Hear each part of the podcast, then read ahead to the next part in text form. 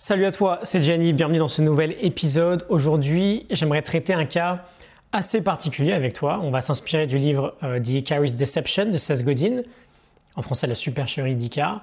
Ce cas va te concerner si, et il y a de grandes chances d'ailleurs que tu t'y retrouves, parce que je pense qu'on s'y retrouve tous à un moment ou un autre, si tu ressens cette frustration de ne pas avancer assez vite, de ne peut-être pas donner le meilleur de toi ou de regretter, parce que si tu avais fait mieux par le passé, bah, t'en serais peut-être pas là où tu en es aujourd'hui. Typiquement, en fait, l'idée de bah, je devrais en être là et euh, j'en suis que là et ça me frustre. Ok? Je pense que c'est une frustration que l'on rencontre tous. On aurait, pu, on aurait tous pu pardon, mieux faire quelque chose. Et donc, on est tous potentiellement en retard sur des standards que nous nous sommes fixés. Alors, trois petits points. Ce sentiment, ce ressenti, ce regret, la frustration, premier point, faut bien comprendre qu'il sera toujours là il sera toujours là, donc faut savoir s'y habituer. C'est pas quelque chose que l'on peut vaincre, donc on doit s'y faire.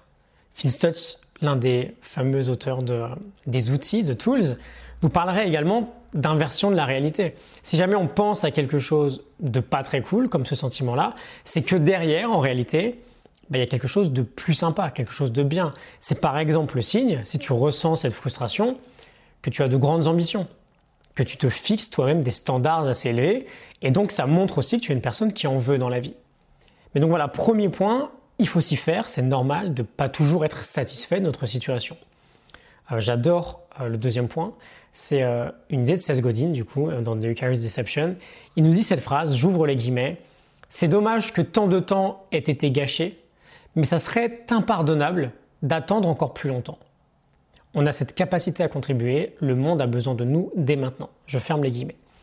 C'est dommage qu'on ait tant de temps de gâcher, mais c'est impardonnable d'attendre encore plus longtemps. C'est dommage, mais c'est impardonnable. Et c'est l'état d'esprit que l'on veut avoir. Ok, bah c'est dommage, je pourrais déjà en être là, j'en suis que là. En revanche, c'est impardonnable, sachant ça, de ne pas faire immédiatement le pas suivant pour avancer.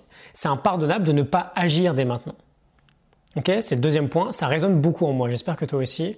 C'est dommage, mais c'est impardonnable. Et troisième point, c'est juste de faire attention à la racine de cette frustration. Si elle vient d'une comparaison avec nous-mêmes, elle est plutôt saine. Euh, elle peut nous faire avancer. en revanche, si elle vient d'une comparaison aux autres, elle est super dangereuse. Sonia Lubomirski euh, nous dit que la comparaison sociale, c'est la pire, c'est le pire poison du bonheur. Et donc cette comparaison-là, faut vraiment l'éviter. On veut rester, on veut avoir de la compassion sur l'idée que, ok, c'est comme ça, notre situation est la nôtre, quoi qu'il arrive, on l'accepte. En revanche, on n'accepte pas qu'elle reste la même plus longtemps si elle ne nous plaît pas. C'est dommage, mais c'est impardonnable qu'elle dure. J'espère que ça te parle. Je te mets un lien en description pour recevoir mes mails privés, mes mails privés, des petites leçons quotidiennes chaque matin pour optimiser sa vie et se rapprocher progressivement de son plein potentiel. Je te retrouve demain pour un nouvel épisode. Excellente journée à toi. À demain. Salut.